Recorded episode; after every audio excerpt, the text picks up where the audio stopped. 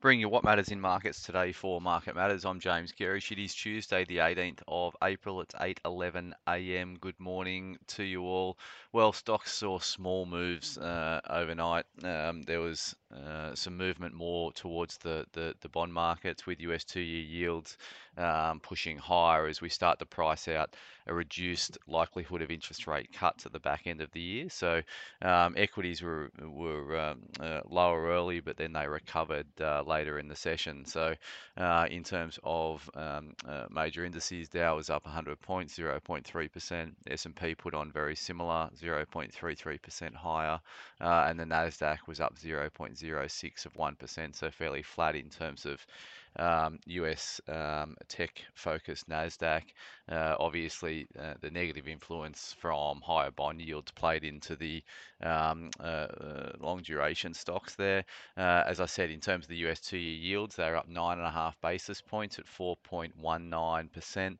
Um, so um, a meaning, a fairly meaningful move, uh, you'd have to say, in in bond markets overnight. And the US 10 years are up nearly nine basis points at 3.6%. So some sanity prevailing uh, in terms of that. We've been speaking about um, our belief that uh, bonds are pricing in um, the yeah, too many interest rate cuts before the year's out. Um, that's starting to shift a little bit um, as we uh, as we as we move towards um, as we move towards the back end of April. U.S. reporting season is upon us. Obviously, bank earnings uh, started at the back end of last week, uh, and the rest of the U.S. Uh, companies will report quarterly earnings over the coming weeks. So the banks were good. Let's see what else comes to pass in terms of U.S. earnings. Um, gold uh, crude oil overnight in terms of commodities. Crude oil was down 1.8%. It's trading at 84.76.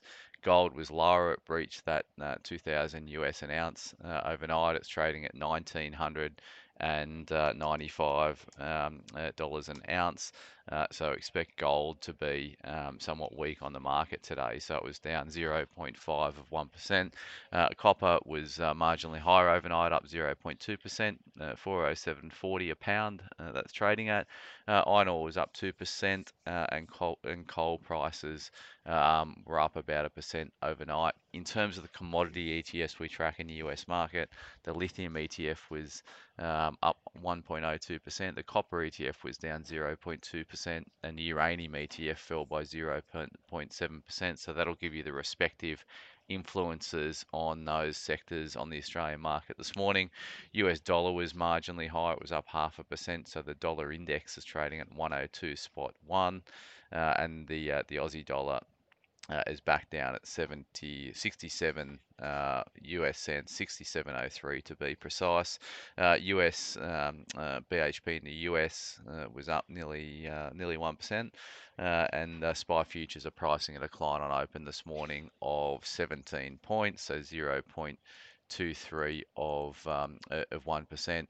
In terms of uh, stocks that uh, we should be across today on the Aussie market, so I'll start with broker moves. Um, Carsales rated new buy at Citi 25.80 price target. Coles Group reaffirmed.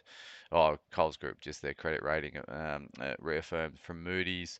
Uh, Mirvac raised to overweight at Morgan Stanley, 255 price target.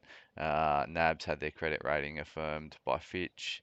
Um, Transurban cut to neutral at Citi, 16.20 price target, so that's very much aligned with our view. That was the last stock that we sold in the uh, in active income portfolio for Market Matters, uh, and then Woolies again on a credit rating, um, uh, a credit rating uh, upgrade. There's no earnings out on the market today uh, in terms of the um, in terms of economic news. There's no real tier one economic news um, of note here in Australia. Um, in terms of the market matters report today, we're going to focus on the energy sector. So, uh, some commentary from Jim Chalmers, the Treasurer, around what we should be doing um, in, in pricing energy. Uh, so, whether or not we think that will have an impact on the energy stocks, uh, keep an eye out for that at 9:45 as always. And thanks for starting your day with Market Matters.